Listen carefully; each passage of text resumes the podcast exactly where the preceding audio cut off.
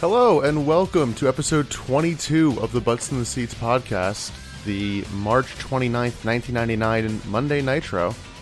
I'm Nick alongside Emily. Hello, hi, welcome. And Emily, it occurs to me that we have not really said what the hell this podcast actually is in quite some time. I think we did it for like the first like three episodes, and then we got the hang of things, so we went, okay, you know, we know what it's about.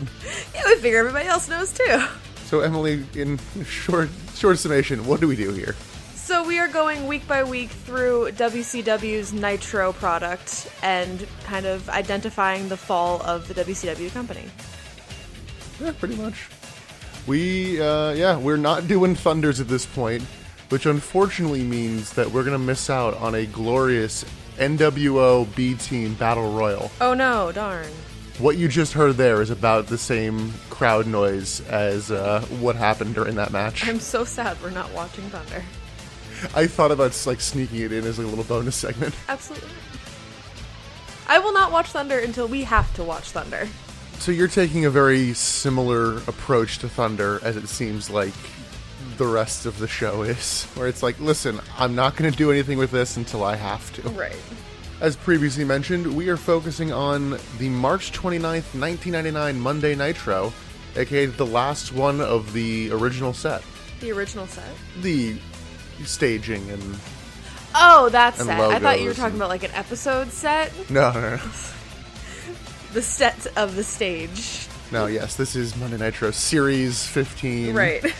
This show is live from Toronto, Canada, and apparently it's like this is the first time we've been in Canada on TNT, and I'm like, That's a okay, qualifier. Yeah, it's a weird qualifier. I'm, g- so it seems like it's the first, you know, Nitro on there, but I don't know if they've had pay per views, and they definitely did like house shows Yeah, I don't at know. some point, but that was always very firmly kind of Stampede Wrestling in WWF country, so Mm-hmm. that might kind of be why they hadn't done any shows there. WWE E is kind of blacklisted in Toronto at this point, aren't they?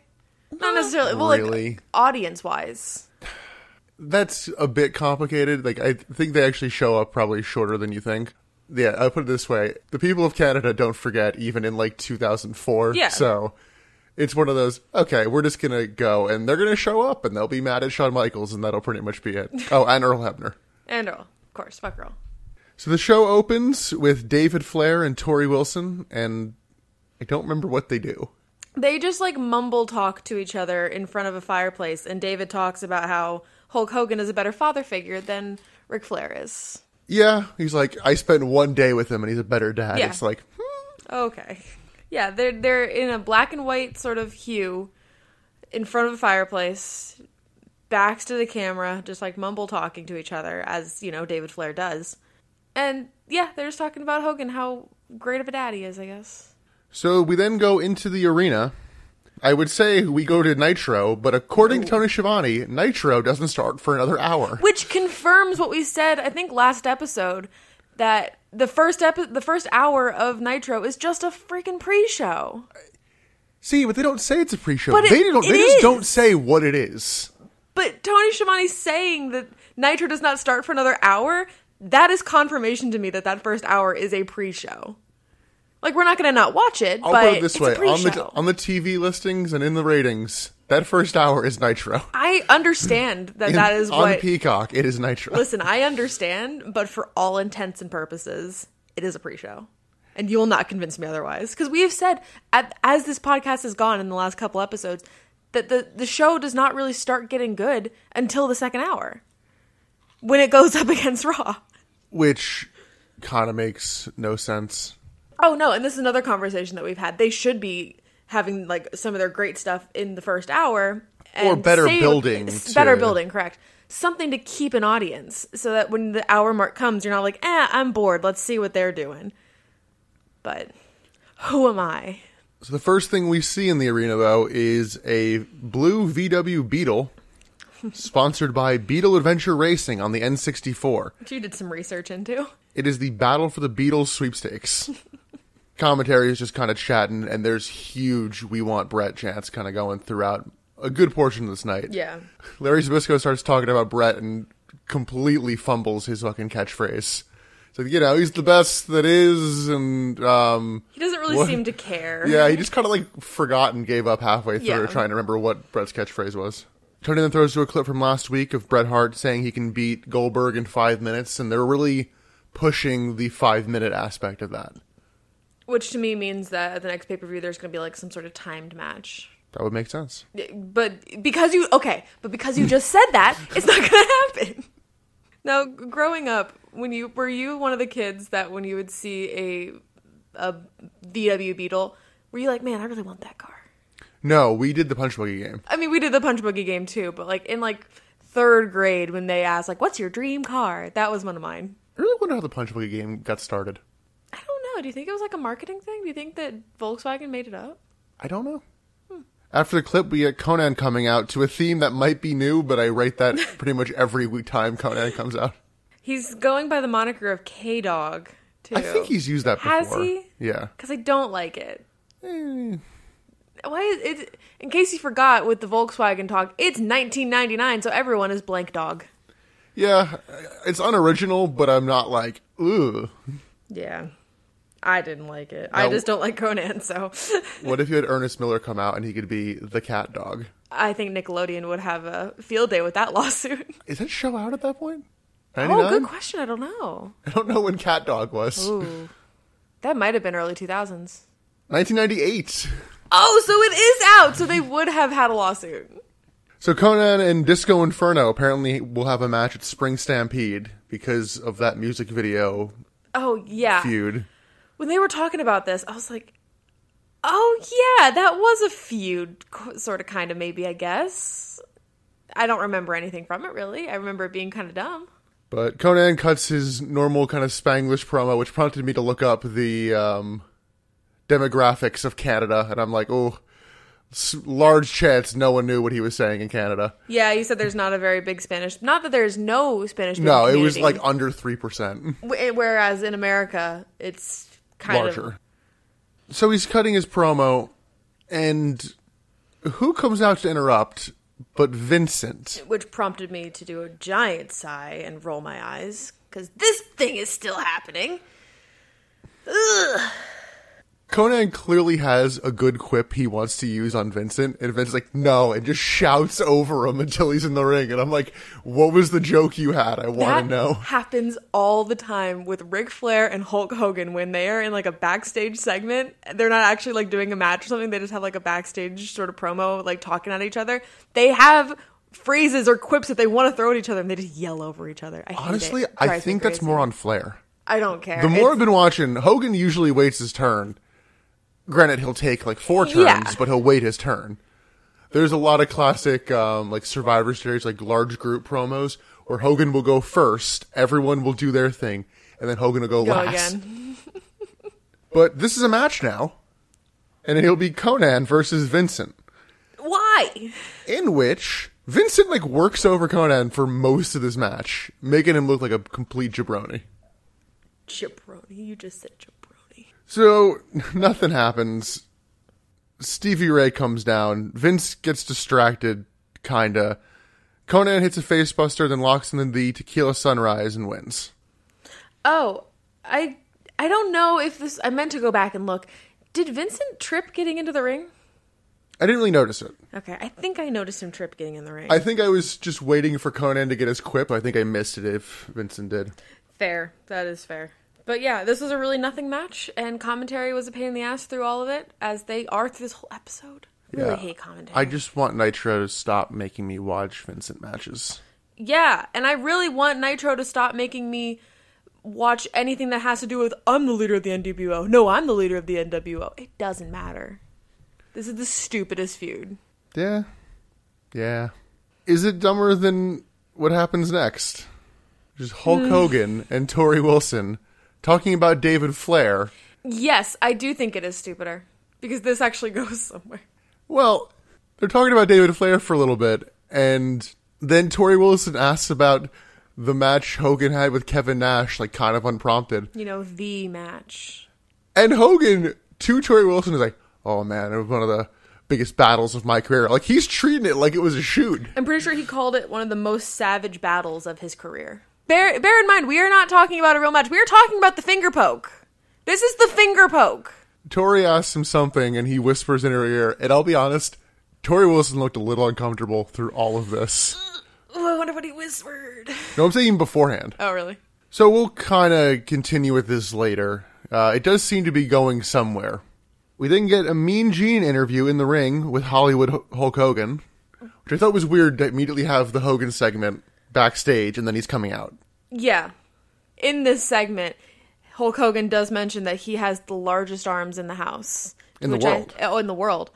Someone tell Scott Steiner. Does he know? Oh. Does he know? Did he know that he just got battled, basically? I think Hogan used to claim that before anyway, but Hogan is in full face promo mode here. Yeah, he is. He opens with the, well, you know something, Mean Gene, which gets a big pop. The audience was just really hot for this episode. Canadian crowds usually are. Canadian crowds also are known for ignoring heels and faces and kind of cheering whoever they want. Just like me. I They- don't know who's a heel and who's a face they- ever. for a while, WWE was trying to s- treat it as like, oh, it's Bizarro Land. We don't know why these guys are getting cheered. It's like, Okay. yeah, it's like, why is heel Cesaro doing you know a swing of twenty rounds getting cheered? This is so weird. Because it's amazing. Have you Yeah. seen Cesaro do the swing? It's incredible. It also doesn't help that Hogan immediately puts over the crowd and slips like right back into his 80s promos, just fully coked up kind of thing.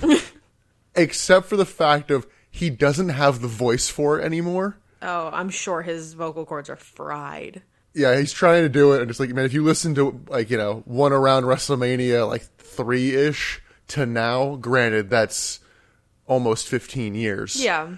He the voice is so different. That's what happens when you scream for a living. But the gist of it is he wants to wrestle Ric Flair for the belt. And he keeps saying, I won, it should be my belt. Yeah, he says, I am the man because I beat the man. Where is my belt? He also says that he has Kevin Nash backstage with the rest of the Wolfpack just looking for Flair.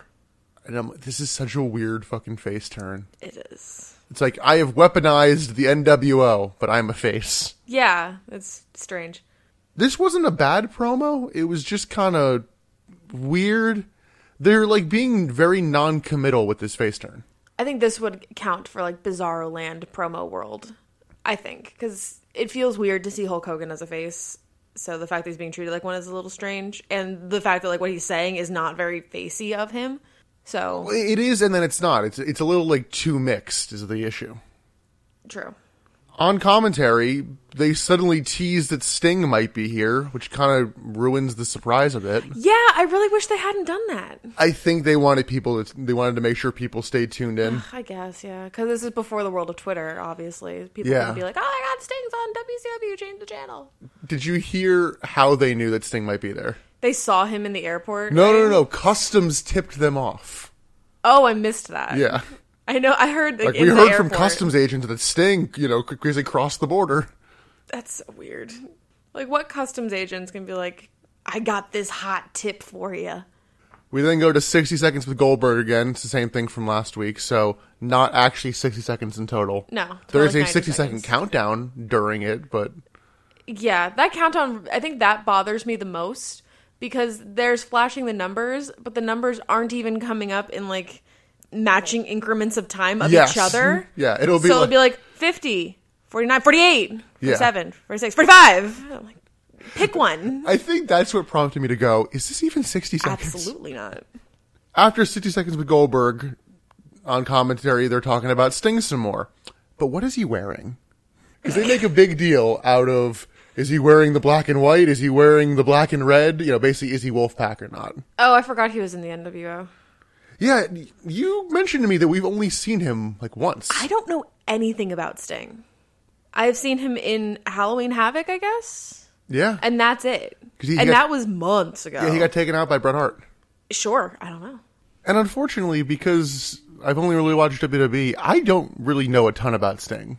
So, it'd be a So nice this will learning be- experience for both of us. Okay. I really thought that you knew more about him, so it was just gonna be me being like, I don't know, because on every episode that we watched, like everyone's like wearing Sting masks, and Sting is this big deal. And I'm like, I don't know anything about this guy. I'm Yeah. supposed to want him back. I'm supposed to love him, but I don't know who he is.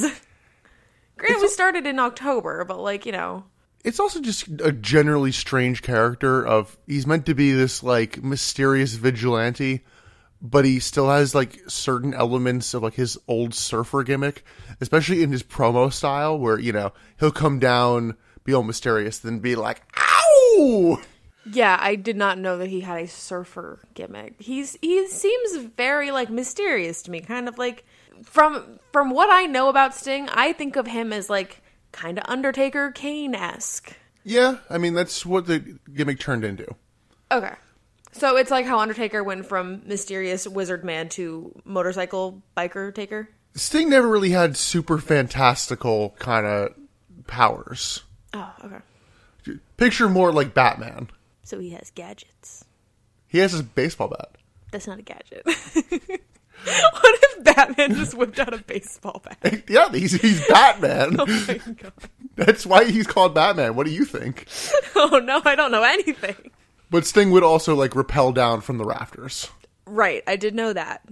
Commentary notes that Mike Tenay interviewed DDP this past weekend, and Tenay throws to a Steiner DDP feud package before the interview actually happens. So I know this has nothing to do with the interview, but I do find it really funny that I take my notes on an iPad for these shows, and it always autocorrects Mike Tenay to Mike Teeny. It makes me laugh.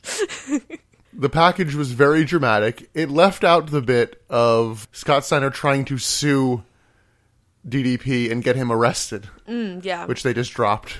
good. I did note that they probably should have cut Buff Bagwell out of this feud package Yeah, probably. because But if it were up to you, they would cut Beth Bagwell out of everything. different reasons.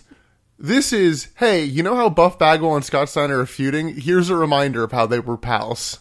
Fair. He didn't do much in the package either, so you really could have just not showed him removing the turnbuckle and just had like a close up shot of the turnbuckle and he gets the same point across. True. I don't know. So at the actual interview, Mike Tenay asked for an update on Kimberly and for an update on DDP himself. DDP says that Kimberly is doing fine, and apparently he had a herniated disc, but he's That was better like- now. And that dislike was starting to paralyze his leg. I don't know how much of that was real. He only Yeah. because he missed like a little over a month. Yeah, not long enough to have like a, par- a paralysis and recovery. But in the interview, they mentioned the 30 day stipulation thing that you and I had questions about. Yeah, and DDP is like, no, I didn't fucking agree to that. no, it's stupid. Why would I do that? Yeah. Which I I did note at the time. I'm like, yeah, no one ever agreed to that. It's just when Steiner came out and said. Right. But that could have honestly gone either way. It could have been like, yeah, you fucking stupid. Why'd you think that that was going to actually happen? And WCW being like, oh, about the 30 day stipulation. Like, they could have rolled with it. Mike Tenay starts kind of making excuses for why DDP lost, and DDP's like, no, no, no, I, like, I don't need your excuses. And then Tenay calls him the people's champion, and DDP was like, don't call me that. Just stop with that. Don't don't believe the hype or something. I don't know exactly the terminology, but I'm also curious because I know that they had the same thing at the same time with the People's Champion. Was the the Rock was using People's Champion at this point? Was he? I don't really think so, because he's No? a heel at this point. He's the corporate champion. But before he was Corporate Champion, was he People's? Because I know they were both Po- the People's possibly- Champion at the same time. Possibly, but that's not a uniquely wrestling term. No, okay. I was wondering if there was some sort of rivalry. I think when DDP came over to WWE, I don't think they even ever brought it up. Yeah, that would have been funny though to do like a battle of the People's Champions. Yeah, but then they went with the Stalker storyline. Yeah, that made DDP look great. DDP says he'll be back soon, but not like a bull in a china shop. He's going to do it his way, and he's coming for Steiner. I thought this was a really good interview. It was. It was a very telling. Like people need to know what they need to know, and gives you an idea of DDP and his mindset now. Yeah, like, I was intrigued. I, I wrote, I'm looking forward to seeing him back, whenever that is. Eventually, After the interview, we get another match. We get Wrath versus Kenny Chaos. boy, was I looking forward to this one. Two big power boys going nowhere. yeah, I always forget how like tall and built Wrath is. Oh, yeah. I just think of him as a nothing guy because he kind of is like a nothing guy, but he's kind of hunky. I think you think of him as being like Kenny Chaos, Probably, I probably get them mixed up in my but head. he's hunky. He's a little hunky. I'd smash. commentary dubs this like weird submission the web it was the one where he like kind of had like his he- like, neck hooked over the top rope but then had his leg wrapped around him a little oh bit yeah, and I couldn't really tell like where the pressure was going on that one. yeah it's like it's the web and it's like Well, he's in the ropes, so it's n- literally never going to finish the match. Yeah, no. The only exception to that is the uh, tarantula. Well, because you can you can tap out of the tarantula, right? No, you're you're in the ropes, but it's like it's meant to be. This hold is devastating, so like four seconds is enough. You will fall out and you will Kinda not be, be able out to of kick it. Out. Yeah, yeah. This does not have the same impact as No. the tarantula. On commentary, Tony notes the 9 p.m. start time again. So what are we watching? It's the pre-show. I'm telling you. I just want them to say it because they are kind of saying are. no. They're saying nature starts at nine. Okay, the TV guide says eight. What are th- then? What are we currently watching? Just fo- follow up your sentence with "Welcome back to the pre-show." Nature will be on in you know ten minutes. right. Kenny Chaos hits a diving leg drop, which does not get the pin. Wrath hits a like sleeper Uranagi kind of move, apparently called the death penalty, Ah. and then he hits a really like brutal looking meltdown for the win. And I just don't care. No, I don't really care either. But my hunky boy won. Woo. After the match, we get Mike and Tony plugging the hotline, usual kind of clickbaity stuff. Yeah. I always think it's it's so expensive because it's like a dollar sixty nine per minute. Yeah, That's so expensive. And you know it's probably like, welcome to the Oh, yeah. WCW. Would you like to hear about the episode? Press one for yes. Like yeah, it's ugh. Backstage, Kevin Nash and Tori Wilson have a chat. And she asks him like, hey, what, what happened with that uh with that Hogan match? Yeah, Kev, what happened? Well, apparently Tori is breaking the news to Kevin Nash that Hulk Hogan's like, yeah, I beat him and, and we had a really hard fought match and Kevin Nash is like, that's interesting. Because yeah, he's pretty in like he's annoyed and in disbelief. So isn't is but Kevin, he doesn't actually say anything. is Kevin Nash in the mindset that that was just like a fuck you sort of match, just like playful, sort of not real? Yeah. Okay. Kevin Nash is clearly aware of the reality of the situation. And Hogan, who they're pushing for a face turn, is Is like, trying to make this real. yeah. Oh my god. So Kevin Nash is like, no, did you? He literally asks, did you watch the match? She's like, yeah. He's like, then don't be stupid. but that sounds like they're sowing some seeds of dissension. So apparently we're close enough to the top of the hour, so we're just starting Nitro. Because Mean Gene brings out Ric Flair, and he does the thing where he starts introducing him, and the 2001 music is like s- starting up, and I'm like, oh, I still love that. You can't do that really with anybody else, but it works great for Flair. It really does. Flair does not do his mean woo by God. Gene. I, I honestly, I'm like, I think we're done. No. He's a heel now. Oh come on. Heel Ric Flair can't do it. Oh, We already lost who's that Pokemon because Rey Mysterio got unmasked. We can't lose Mean Wu by God Gene. Well, Flair comes out and gets a big heel response. Mm-hmm. Gene asks him ab- about the Hogan challenge. Flair kind of brushes it off and says that going to Canada was a bad decision because he doesn't like being here. the laziest cheapie. I I, don't like it here. thought your local sports team stuff was pretty lazy. This was even lazier. Flair says he has a surprise and is going to bring out like a major superstar, but he gets interrupted by asshole chance.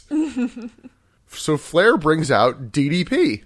what? I thought he was coming back on his own time. Yeah, this seemed really weird to do this interview and then just Yeah, I bring kinda him out hated it. 20 minutes later. If that. I hated that.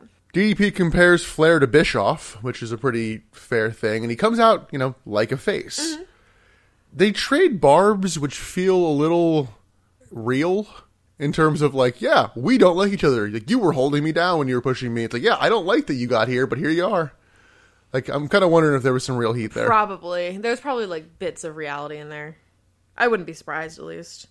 DDP E wants a match with Scott Steiner and then just heels on the crowd and Canada as a whole.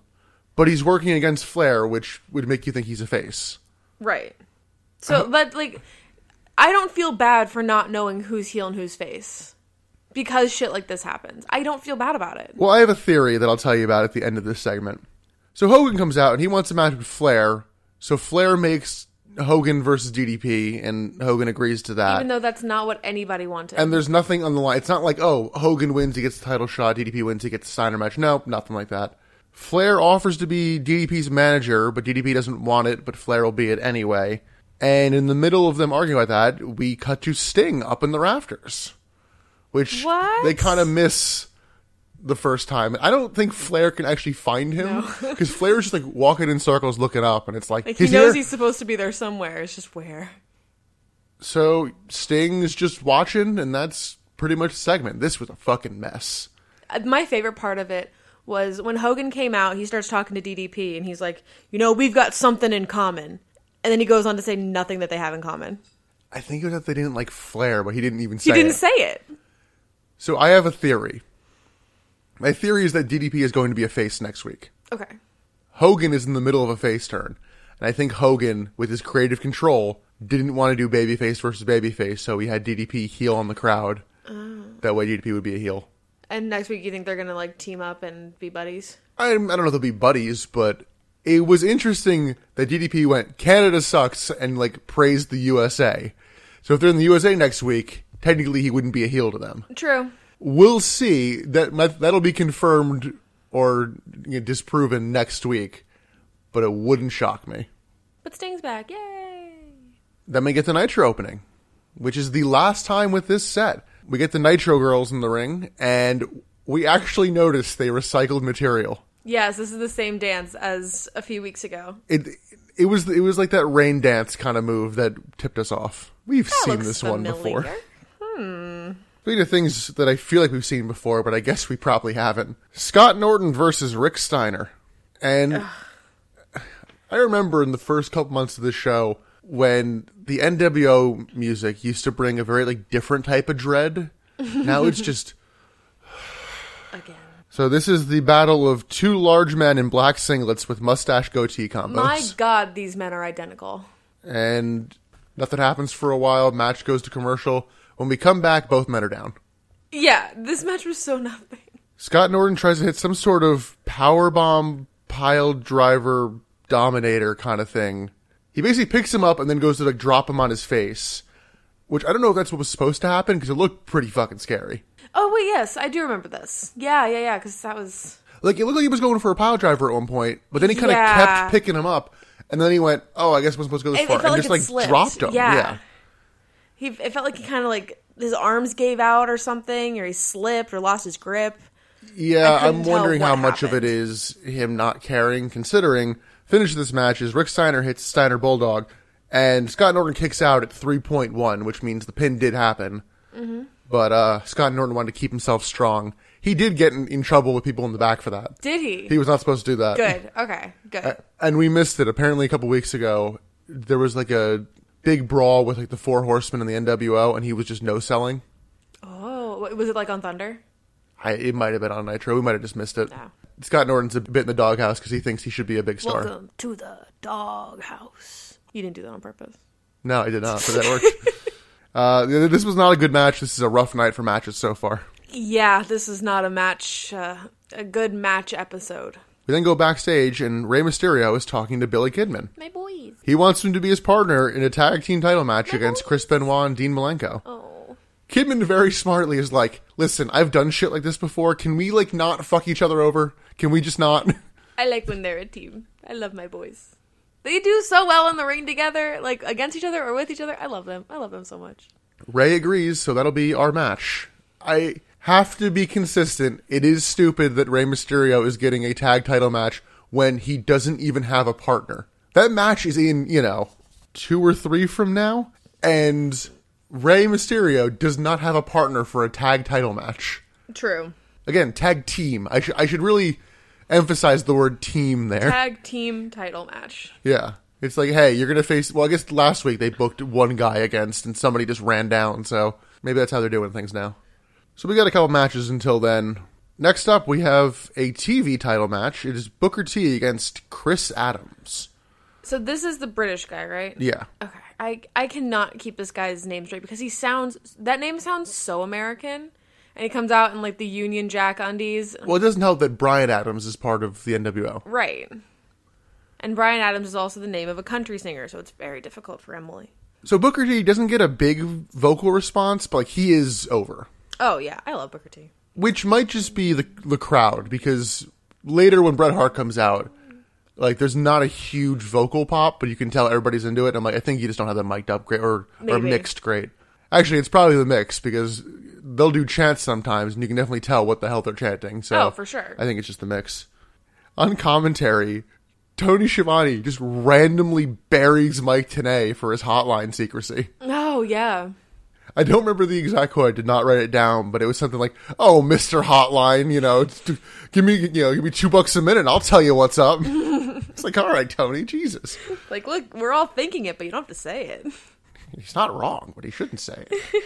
Story of this match early on is that Booker T doesn't seem to really sweat Adams, and Booker's just so damn quick. Booker hit- really is. Booker hits a scissor kick and accidentally clips Adams on on, the, le- on his legs going up. It was like, ooh. And hit him kind of hard on the way down too. Just- oof. yeah, that one just looked like it hurt. On the outside, Adams hits a super kick to Booker, and then back inside, he hits a power bomb on Booker. That looked pretty smooth too. It was like, oh shit.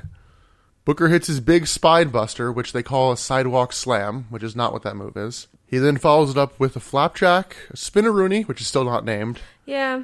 Harlem sidekick, and then a missile dropkick, and the win. Yes.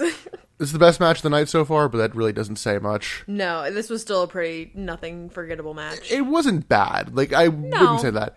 I don't like the missile dropkick as his finisher. Like it's not like an issue. I just think he has so many other good moves in his arsenal that it's like just use one of them. Right. I don't know when he ends up with with the bookend. The bookend. Still a good name for a move. On commentary, Larry Zbysko checks out, and we'll get Bobby Heenan after the break. We get the Nitro Girls. We then get a clip from last week of Rey Mysterio offering Kidman a title shot at Spring Stampede. Clip ends, and then Tony throws the clip, and they're like, "We we just watched that." Oh, I missed that. Yeah, he's like, oh, sorry about that. Well, Because he's trying to throw to it while Jerry Flynn is coming out for the next match, Oh, which is God. Jerry Flynn versus Chris Jericho. with his floof. The floof is back, but No Ralph is Ralphus. Yeah, it is confirmed Ralphus has been taken off TV. He apparently has a bit of an attitude problem. not. Yeah, I'm kind of surprised. He's getting a little too big for his britches. You would never think a guy like that would be like, I'm too good for this, you know? He doesn't strike me as that kind of a guy, and yet here we are. Well, I'm wondering if he just wanted a talent contract and not have to like set everything up all the time because he's still part of you know the crew. So I'm wondering if he was like, "Hey, can I just do one of these jobs?" And they're like, "Yeah, you can be crew." Maybe, yeah. But again, he will come back eventually. I guess we'll never know what actually happened because he didn't write a book.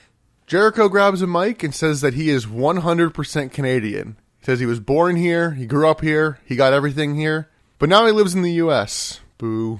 He says he's glad he moved to the states because Canada sucks. And Uh, the commentary did have a funny note during this where King- Jericho was saying, like, I'm 100% Canadian. And then commentary was like, what is that with the exchange rate? About 85%. Yeah, there's a couple exchange rate jokes over the course of this, Mm-hmm. and they don't all work. no, but that one made me laugh. So match starts. Jerry Flynn hits a weird spin kick to Jericho in the corner, which ends up with Jerry Flynn like going to the outside. Yeah. Jericho hits a spin kick and then chokes Flynn with a bit of torn up T-shirt, which prompts "We want Brett chance." Does does Bret Hart do that or like what did that come from? No, just we want we want to see Brett. We're over this. Well, I think it was this one Canadian just turned on us, so we want Give us another the other Canadian. Canadian. Flynn goes to vault Jericho into the corner, but instead locks in a single leg Boston crab, which he thought looked pretty sore. It did. It did look. It looked more sore than usual because I've seen that move before. It just looked rougher. Jericho hits a lion salt. He goes up top for a move, but gets kicked across the chest on the way down. Bobby asks where Ralphus is, and no one has an answer for him. We all want to know, Mm. but we also I don't care. I don't care where Ralphus is. Flynn goes for a power bomb, but Jericho tries to roll through, but he's way too close to the ropes, so it just gets really badly botched, and then they end up just going to a different corner and like setting up a similar spot, and Jericho gets the pin with his feet on the ropes. Yeah, it was essentially like they had to redo the ending. This was another nothing match, although second to last Jericho match we're gonna see. Which is sad because I love him, and this is one of the last matches I'm going to see of him on this podcast. Yeah, that was a real ugly kind of end. It was like I, I in the middle of them going for. It, I'm like, this is not gonna work. You are Right. way too close to the ropes. I mean, thankfully we have SmackDown back on Peacock now, and we can actually like see him. I'll be sad to not see Jericho. When the Jericho's on time Raw. comes. Motherfuck. He'll come back eventually, right? They swap. They flip flop around. I don't think you'll see him until like 2008. Really? Like he stays on Raw and then he vanishes. So, in something completely different, we get Mean Gene with Spice. Our girl. They're there She's to been deemed our favorite Nitro girl. yes. They're there to plug the Battle for the Beatles sweepstakes. Spice is not a great promo here. She does well enough. I think Gene catches her off guard with a couple questions, and it's like, oh, I didn't have an answer for Right. that. Uh, but she calls the car spicy. Spicy. Didn't you do a little bit of research on the actual game? Yes, this is because I was promoting? like, there's no way this game is any good. And apparently it is. Because they're like, oh, someone's calling it the best racing game. And I'm like, yeah, okay, whatever. People like Jack and Jill doesn't mean it's good. right. This apparently got a 9.1 from IGN at the time and has a 90% on Metacritic. So it's like, okay. So maybe it is good. I just kind of immediately went, oh, it's like a tie-in title to a specific car. Like, this is not going to be any good. Right. No, you're absolutely right. Yeah, and it's called Beetle Adventure Racing. Oh, it didn't help that it was made by EA, and now EA is like poison, but back then EA was still good. Uh, looks like you can find it for not super expensive on eBay. For which console? N64, it's only on N64 apparently. Oh wow. There's not a lot of them though. So back to the actual wrestling portion of the show. We get Bret Hart coming out, and his theme is so bad that no Mm-hmm. one reacts when it starts. Yeah, I thought it was strange that he didn't get like a big vocal pop like you said. you can hear it a bit when he actually walks out, but it's such a weird non-start to his music. Yeah. Versus like think about his WWE music and how it starts with that like a big note to start. Right. Th- this is just like a really subtle fade in. So no one reacts at first, but then he walks out, and this is where I kind of like, okay, they're just not mixed well. It's it's Mm-hmm. not them. He's rocking some sort of Calgary hockey jersey. I don't know hockey. We don't know hockey. Yeah. I did find it interesting that there was no one here to interview Brett. No, he's just going rogue on his own. Yeah, he seems to be like one of the people who's like allowed to do that. I think- guess they trust him with a microphone. Yeah, I gu- I guess the Wolfpack occasionally does that. But Gene's usually there to mediate. Yeah, or it's like, okay, I am grabbing the mic before a match. Right. But I did find it interesting when he came out, he said something along the lines of Everyone's upset about the WCW ratings. I'm not too worried about it. yeah, I think that's because he has a guaranteed contract. Well, yeah. So he says, "I'm not worried about the rating, so I'm going to do a bit of Oh Canada." He, yeah, he he talks the O Canada lyrics. he, he does some slam poetry of Oh Canada. But the audience loved it. I mean, He then they went tells right along with it. he then tells Bischoff to put that in his pipe and smoke it. Put what in his pipe? I don't Put know what? But also in kayfabe, Canada? in kayfabe, Bischoff has like no power. Not even in kayfabe, but just like Bischoff's just not around. He's not on TV. Yeah, he's just not a character right now. Apparently, he's leaving early for a couple shows. oh well, So Brett says that he's a five-time world champion. He did not say WWE champion or WWF at that point, but he can't get a match with anybody. He wants to prove that he's the best and calls out William Goldberg William, and then calls him a chicken. the big chicken. Brett says that he's not going anywhere until Goldberg comes out to fight him, and then also references the Goldberg challenge to Steve Austin, which Yeah. commentary never said who was against. They just said that. No, There was that's a why I find challenge. it, that's why I find it interesting that they let Bret Hart just be on his own on the mic up there. Like, sure, yeah, he's a good promo, but what's he gonna say? Brett also points out that he's beaten Austin every time they fought. Is that true? I think it is. Oh, okay. Especially one on one. There there might be a tag match where Austin's won, but I think that might be accurate. Okay. Brett then takes off his one jersey to show a jersey underneath for the Toronto Maple Leafs, which gets a big pop. Goldberg comes out to large boos, but also Goldberg chant. Yeah, I think that was So- piped in. Do you think? I think Goldberg that was chant? yeah, because they would do that sometimes apparently, and it was such a weird mix of stuff. And I'm like, I think that has to be piped in Interesting. I didn't even think about that. because I think this would be the first time Brett was at a wrestling show in Canada since Montreal. And I think I asked you about that when we were watching it. I find that interesting. So maybe maybe that's why they let him like go off on his own. I'm kind of shocked he he didn't like shit talk any any more than he did. He is still employed. by I know, WCW. and he's professional, but Yeah. it's so He's- hard. He's, in that, not one of those guys. in that environment though. It'd be hard for me to not take at least one jab. You know, so Goldberg gets in the ring and spears Brett, but oddly stays down. yeah, they're just laying in the corner of the ring, s- like what looks like snuggling for a little while. Yeah, I think you were saying like, well, somebody somebody's gonna come out. yeah. I thought somebody had missed like a cue or something, and they were just waiting. So Brett finally starts to stir and then rolls Goldberg over and pins him, basically. He does his own count. Goldberg is like out out. He then gets up and removes his shirt to reveal a metal plate on his stomach. He goes full uh, Back to the Future 3, Yeah. which is thing ripped from a fistful of dollars or for a few dollars more. One of them. This got me. I was not expecting it. I was really confused as to what was happening in this whole moment, but yeah, no, that was that was good. That got me. He then grabs a mic and says, "Hey Bischoff and the WCW, I quit." And then he just goes to the back. Commentary is confused to why Brett said Bischoff because again, in kayfabe, Bischoff Bischoff has no has no power. And when they come back from the break, they show that Bischoff actually came out and it was like, "What are you doing?" Like while Brett was walking back up the ramp, Bischoff kind of like met him halfway and was like, "What the hell, man?" Yeah, which they're trying to be like, oh, "Is it a shoot?" And honestly, if I was watching at that time, I probably would have thought it was a shoot because we also talked about the unfortunate timing of all of this. Yes, we'll talk about that in a minute. Apparently, backstage, Brett and Bischoff got into a fight to sell this to the boys. Are you kidding? Nope, they wanted to. They they wanted to treat it. They wanted everyone to think, "Ooh, it was real." So they got into an argument. Apparently, no one was buying it. Good, because that's so stupid. Like if you work in wrestling as a wrestler, like come on, like we can all just like go with the story. We can be actors and professionals. Like you don't have to fucking lie to me. No, the, the Bischoff tried that a whole bunch in his in his time. Like if you were stage actors and like if your character was in a relationship with another character on stage, you wouldn't be like backstage making out to make everyone think that oh we're in a relationship and it's real. Like no, everyone would just think that you're scummy and being weird. Well, the, the difference is, are you on the one designated couch? Oh, true. If you're on the one couch, then if it if it happens a- on the couch, it it's- stays on the couch. It's a shoot. Then it's a shoot. you power bombed him right onto the couch. Anybody that's done theater knows what they mean by the couch.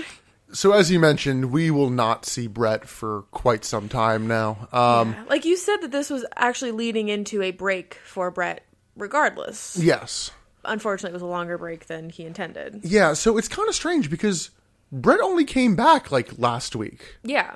And I guess maybe they just wanted to actually set something up before he left because he kind of lost to Roddy Piper, didn't show up for a couple weeks.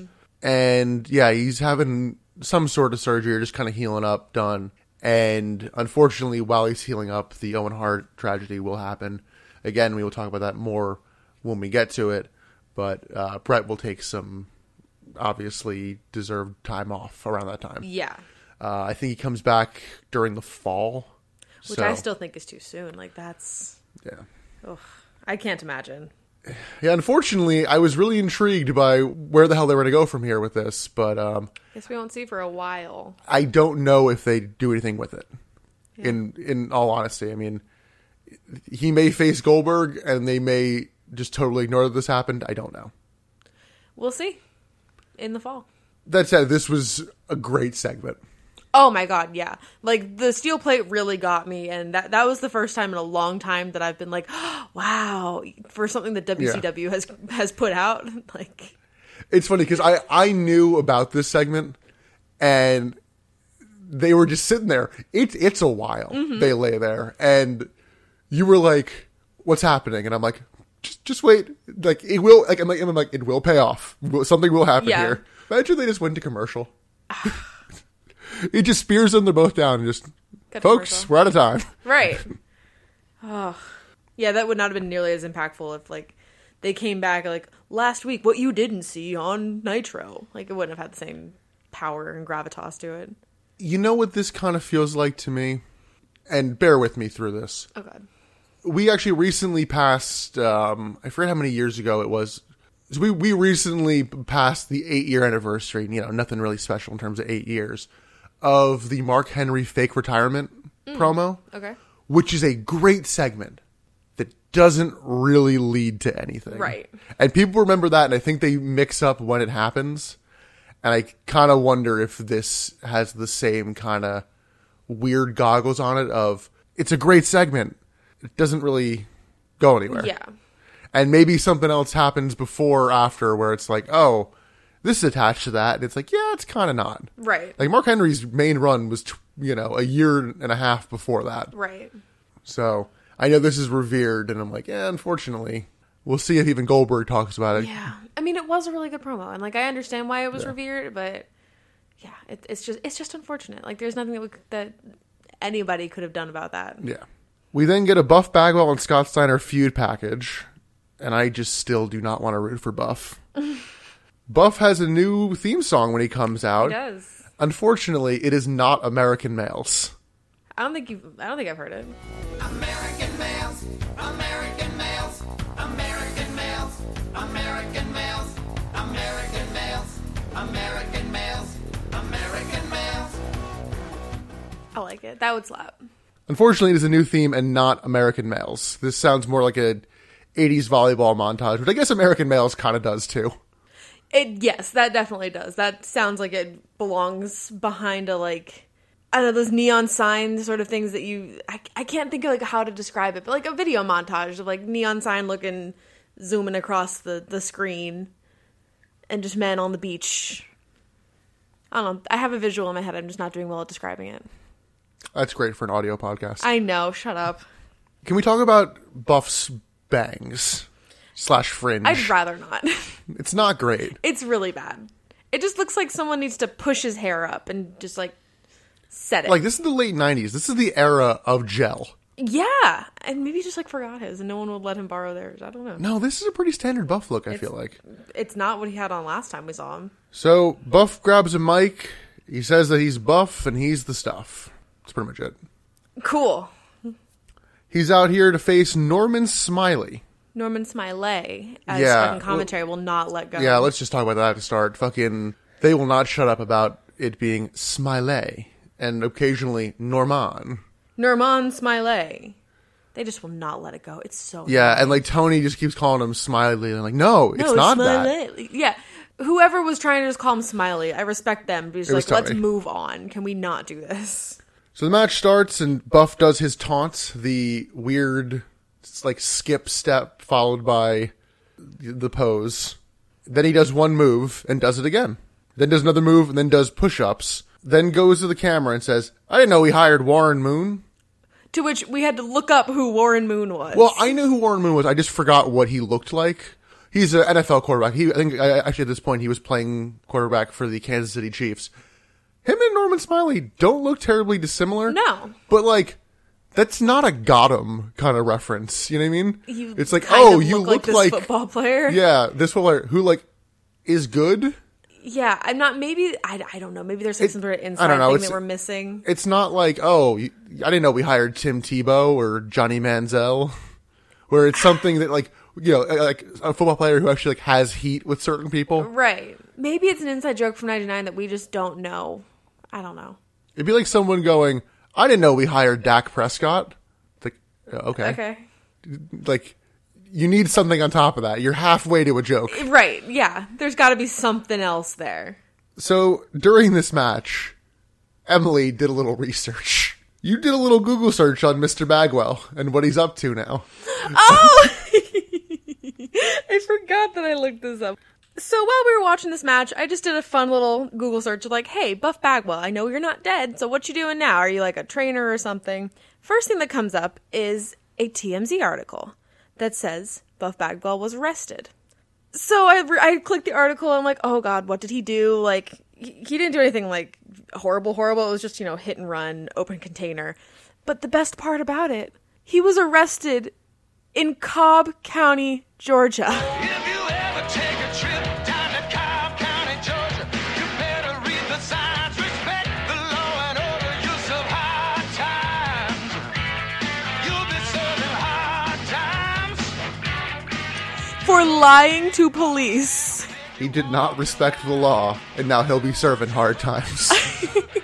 We had to stop the show when I found that fact because I was like, Nick, this cannot be true. There's no way. I don't think he ever got arrested for it, but uh, other TMZ article. He back in 2014, he was a successful gigolo. I think we've referenced that we before. have. just I think I had to cut out a Deuce Bigelow reference because it was too niche. this man's life is just so interesting. He apparently was or- earning $400 an hour as a gigolo. Cool. A weekend with the Buffster will set you back eight grand. wow. But the, I don't think I but would want the that. full week is a better value at 25 grand. I, I couldn't. I could not. There's no way. What would you do with a week with Buff Bagwell? You're paying him. So you guys, can, you guys can do whatever. Would you want to wrestle? Would you want to talk? Like I, I would make him watch his matches and go, "Why'd you do that there, Buff? that's a good idea. What was the thought process here? what was your plan? Are you the stuff?" Can I can I see the top hat? Can I have the top hat? He did not have the top hat here. No, he didn't. Maybe that's why we didn't re- realize like the hair was so bad in the past because he's been wearing that fucking top. Well, he's hat. also been wearing like random baseball hats too. True. So Smiley hits the Smiley Slam and then does a little shimmy. He then does the buff taunt as well, which I laughed at. Bagwell tries to roll him up, but Smiley kicks out. Norman works over the neck for a long while It'll with give me that neck. some slow, I wrote boring action, but I think Oh, you were into yeah. this more than me. I mean, I did have fun in this match. Like this was probably. I mean, the fun went up when I found the Cobb County fact, but yeah, it wasn't a bad match in my eyes. I thought it was kind of fun. Buff does his taunt for the third time during this match. And but it's not a quick taunt, it is a long, drawn out Oh no, Like if you were playing SmackDown versus Raw, like you would that ta- taunt would get interrupted constantly because the person Yeah. would not stay down long enough for you to do that whole taunt. yeah, And Buff wins with a second rope blockbuster. I was bit bored, but compared to the rest of the show, this was passable. yeah, exactly. That's like, it. I, I liked it. I thought it was fun. It's the best match for me thus far. I think it's better than the Booker T match. In Oh. terms of like entertainment, I'll put it this way: let's fl- let's move on to a match that is better than all of the matches so far, and without question. okay, well, yeah. I'm saying, by I'm saying to this point, it's the best. Because next up is the tag team title match of Rey Mysterio Jr. and Kidman versus Chris Benoit and Dean Malenko. And I literally wrote, I'm like, this should be a great match. It should be, yes. Benoit hits a massive back body drop early on. Kidman hits a powerbomb on Chris Benoit, and I desperately wanted Chris Benoit to reverse it into a facebuster. but then Ray and Dean tag in, and they've had some very quality matches over the We years. have. Ray gets worked over in the corner and loses a strap to his overalls. Okay, yeah. Ray's gear just makes me so sad lately. Really, since he's gotten unmasked, it's just his gear is so Yeah, because it was like Arctic camouflage overalls. Yeah.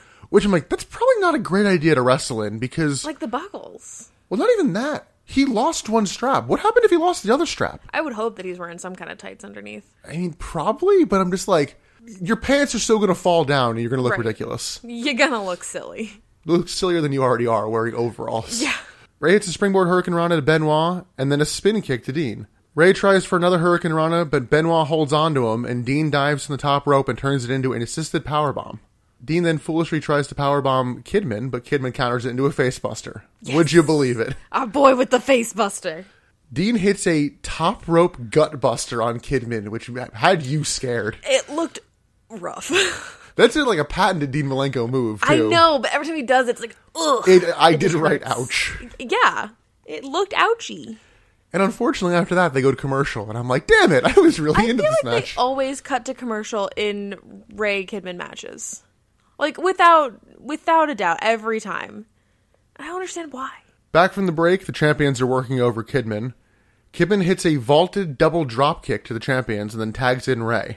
Ray vaults Kidman to the outside onto Chris Benoit, and then Dean hits a tilt a whirl backbreaker and goes for the pin, but the ref is distracted. So I think that was meant to kind of protect the champions here. Of like they had a vi- you know they had a visual win at one point.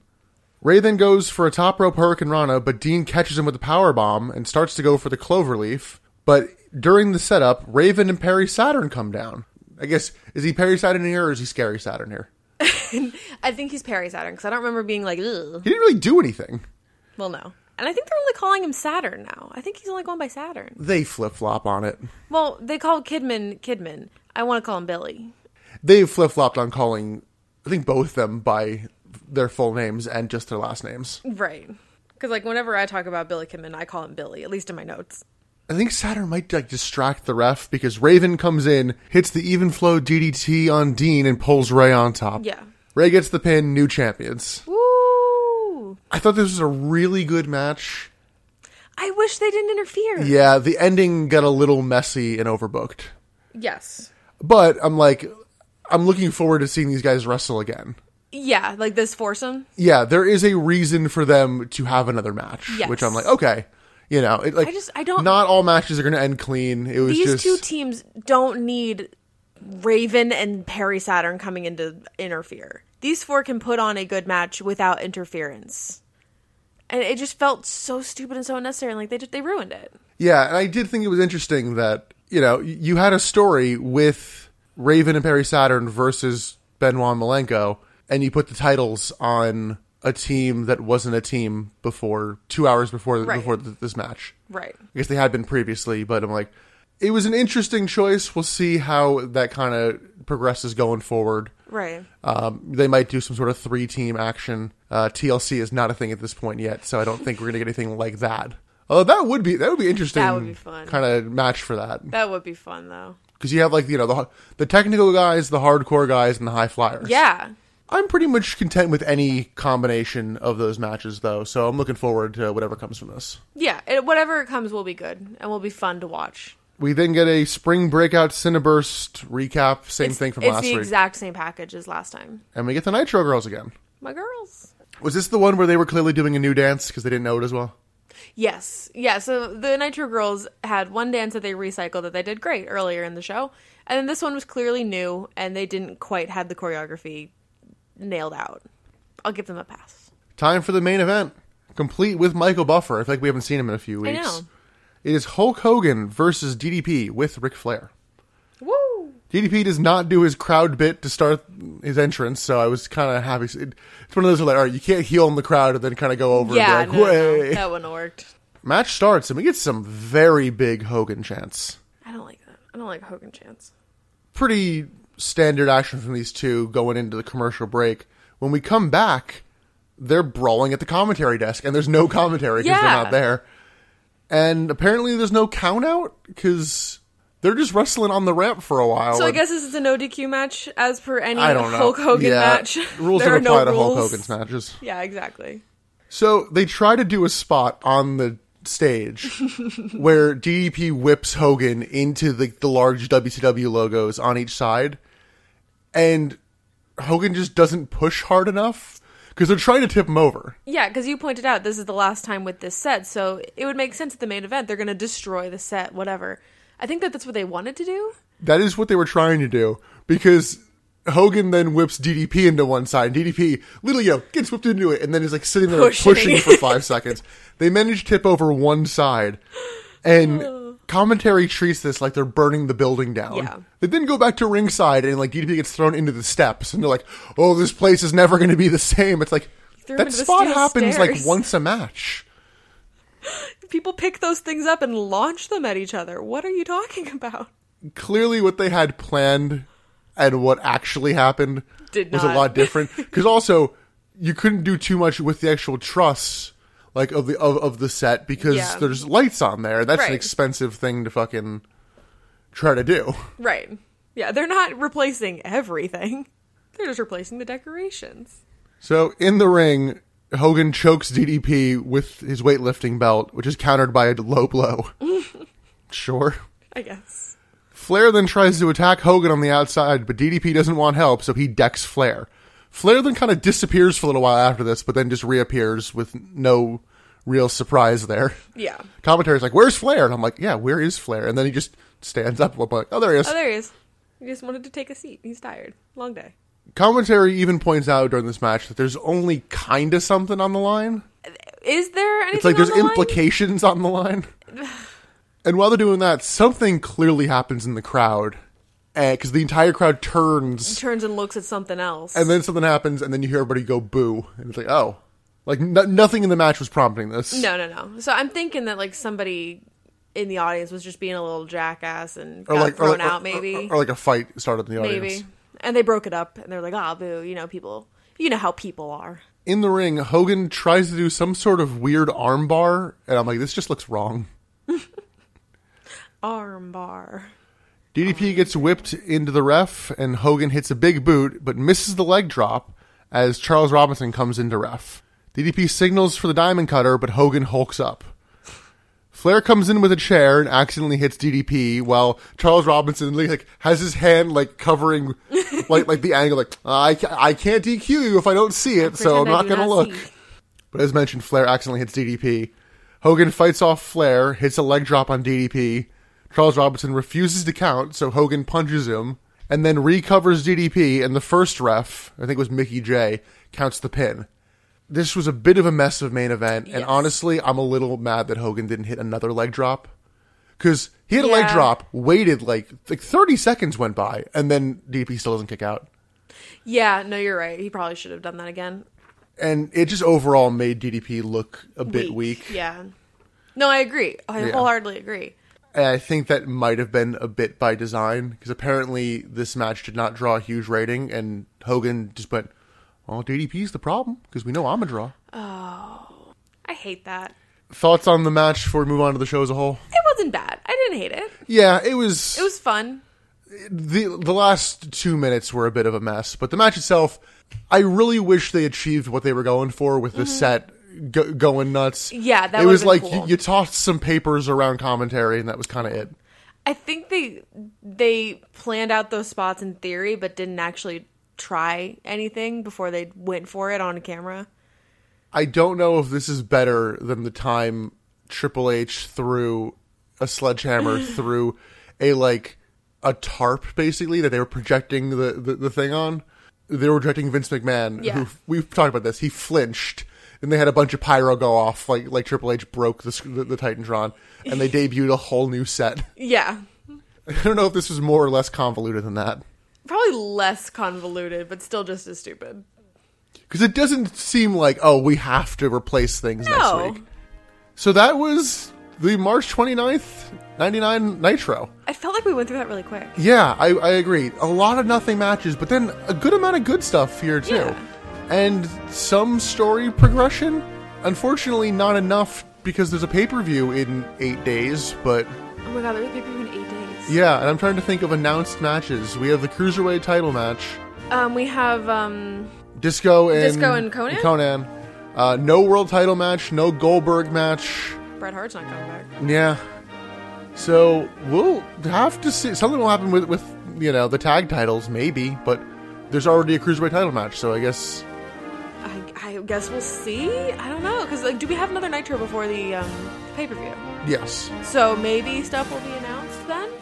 Yeah, I mean they're gonna have to announce a whole bunch of stuff, or just not announce it, and you know Go into the episode or the pay per view and figure it out. they've done that before. They have. Overall, this was. Eh, I mean, check out like the couple, you know, a couple of the bits we, we praised, but Definitely watch the Bret Hart promo because that was good. yeah, this is better than last week. Yes, for sure. because Jesus, we wanted to die last week. Last week, we went through this pretty quickly, but even I feel like we had positives and things to talk about versus Right. Ricky Rackman was nowhere on the show. I still forget that that is his name because that's that's Frosted Tip Man. Yes. Yep. I call him Frosted Tips. Before we get to best bits and MVP, w- uh, I've been slacking on talking about the show ratings a little bit. Oh, you're right. So last week did a 4.0 compared to Raw's 6.4. This week dropped to a 3.5. Yikes. compared to Raw's 6.5. The last time WCW did worse than this rating on a standard Nitro, because I was looking this up, there's a couple weird ones where they got preempted and pushed to like 12:30 a.m. and it was like an hour-long show. Last time they, they did like a 3-4 or worse was July 28th, 1997. Yikes. So the crash is happening, Yeah.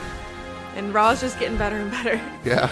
We're not I, I don't think we're at the, the peak raw rating yet, but it it can only it can only get marginally better from here. Yeah, true. Let's go to best bit and MVP. Emily, what is your best bit? The Bret Hart promo, by far, Yeah. easily.